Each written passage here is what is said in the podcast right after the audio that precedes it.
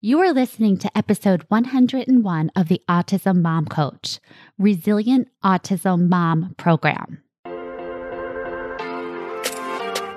Welcome to the Autism Mom Coach podcast. I am your host, Lisa Candera.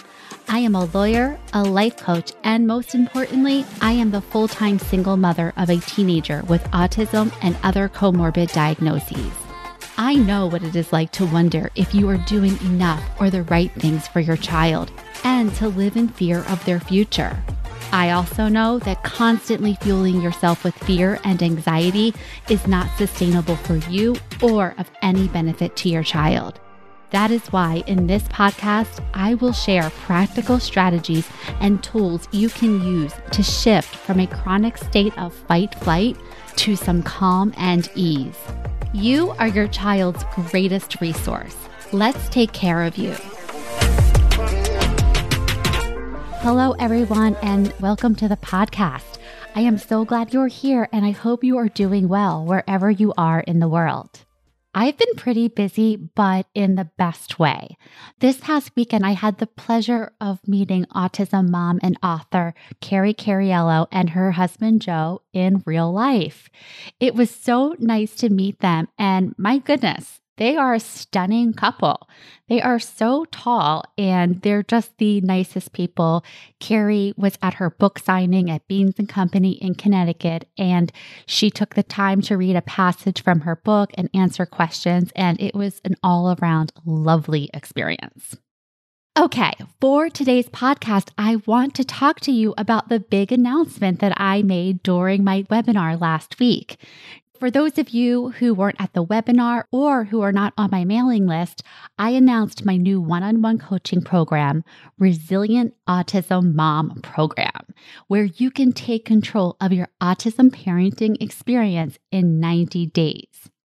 I am so excited about this program because of how I created it. I don't think I explained this on the webinar, so I want to take a little time now to do that. So, the three pillars of the program are managing stress, taming anxiety, and beating burnout. The way I settled on these three pillars came from my exhaustive review of three years of client notes. This was a big undertaking, but one that I am so glad I did.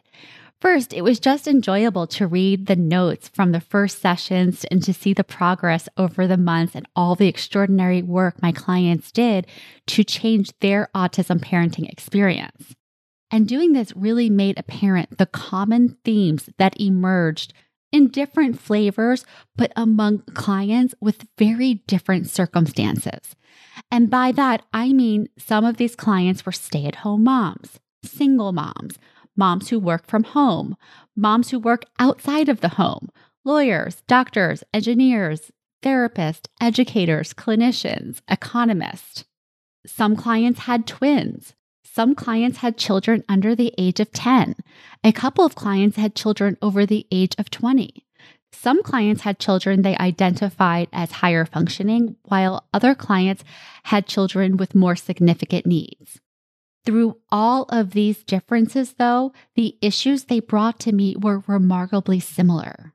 And from that came the three pillars. For now, I'm just going to walk through each of the three pillars to give you an idea of the issues that I was seeing.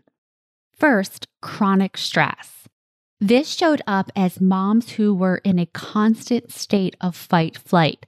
Their nervous systems were dysregulated. They would describe this as always walking on eggshells, waiting for the other shoe to drop, or staying calm at first and then exploding or imploding. All of this is indicative of a person who is in a chronic state of stress. And no surprise, right? Most of us walk around with our heads on a swivel. Many of us are dealing with past or present traumas like elopements, aggressions, public meltdowns, property destruction. So, yeah, we're stressed. And the thing is, this stress lives in our bodies and it stays there. It's cumulative. And what I saw in client after client is that they had no mechanism for relieving this stress as it was accumulating. Instead, they let it build up and build up until they exploded or imploded. and what I saw across clients was that addressing this first and foremost was really the foundation for our work and the foundation for all the work that they were able to do with their children and in their homes. Next was anxiety gone wild, the never ending loop of thoughts and dead end questions like, Am I doing enough? Am I doing the right things? I don't know how to fix this. What will they be like in two years, 10 years, or 20 years? The catastrophizing, the all or nothing thinking, the future tripping, the over focus on what is going wrong, the resistance to what is, which sounds like this should not be happening, this should not be so hard. All of this for so many of my clients was the constant background music of their daily experience, which meant that each of them had to go to work in becoming the watchers of their own mind and learning how to interrupt and rewire these patterns. Last but not least, burnout. No surprise, right? Living in a chronic state of stress, constantly fueled by anxious thoughts, results in burnout. It's a vicious cycle, one that I've experienced and one that I saw. And in client after client, this vicious cycle was kept in perpetual motion by this same thing every single time. I'm going to call this the big lie lurking behind the people pleasing, the lack of boundaries, not taking time for themselves, believing that it is selfish to spend time, energy, and resources on their own needs, denying themselves breaks, making caring for themselves an either or decision. Either I take care of my child or I take care of myself. And this big lie is the belief that we have all been socialized to believe that the wellness, comfort, and opinions of other people are more important than our own, especially our children, and especially our children with special needs. We make it a moral thing, a virtuous thing to run ourselves into the ground. We make it mean that we're good mothers and that we really love our children.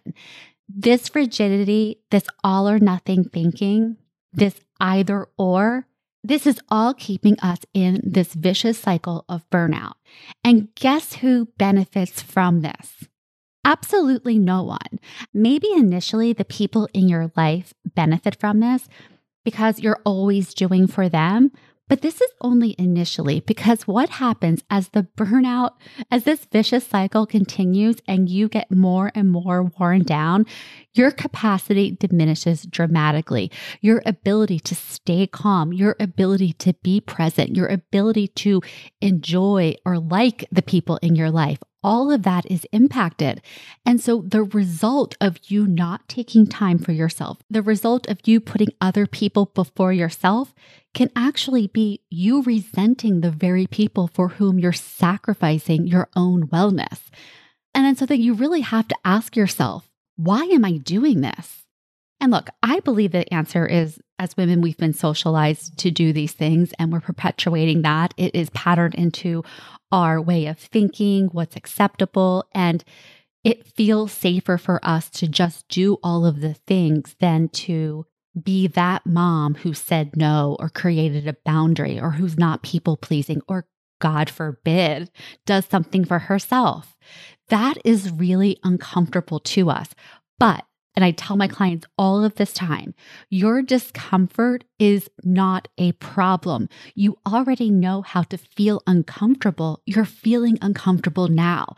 And so, what I invite all of my clients to do is to practice feeling discomfort that enables them to take care of themselves so they can show up as the parent they want to be.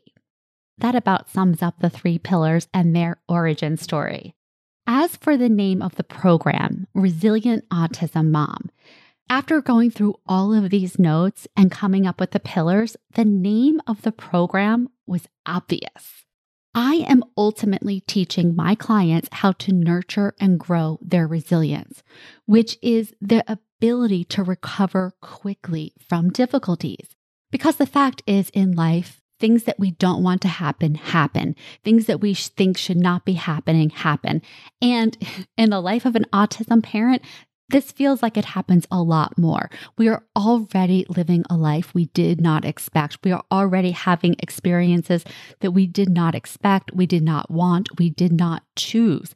And so the ability to navigate these challenges, to manage ourselves through them, that is what it means to be resilient.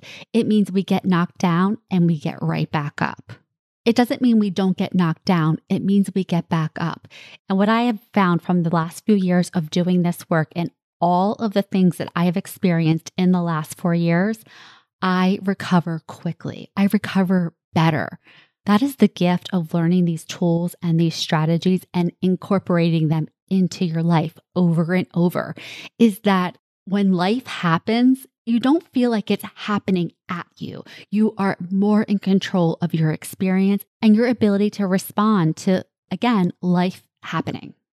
So there you have it. Resilient Autism Mom Program 90 Days to Take Control of Your Autism Parenting Experience. If you are ready to change your autism parenting experience for the better and take 100% responsibility for the one thing you can control in this journey, and that is you, then I want you to schedule your consultation call now. The purpose of this call is for us to get to know one another and to decide together whether it makes sense for us to work together. Whether we do or not, you will come away from this call feeling better. All right, that's it for this week's episode. I will talk to you next week. Thanks for listening to the Autism Mom Coach. If you are ready to apply the principles you are learning in these episodes to your life, it is time to schedule a consultation call with me. Podcasts are great, but the ahas are fleeting. Real change comes from application and implementation, and this is exactly what we do in my one on one coaching program. To schedule your consultation, go to my website, theautismmomcoach.com, work with me, and take the first step to taking better care of yourself so that you can show up as the parent you want to be for your child with autism.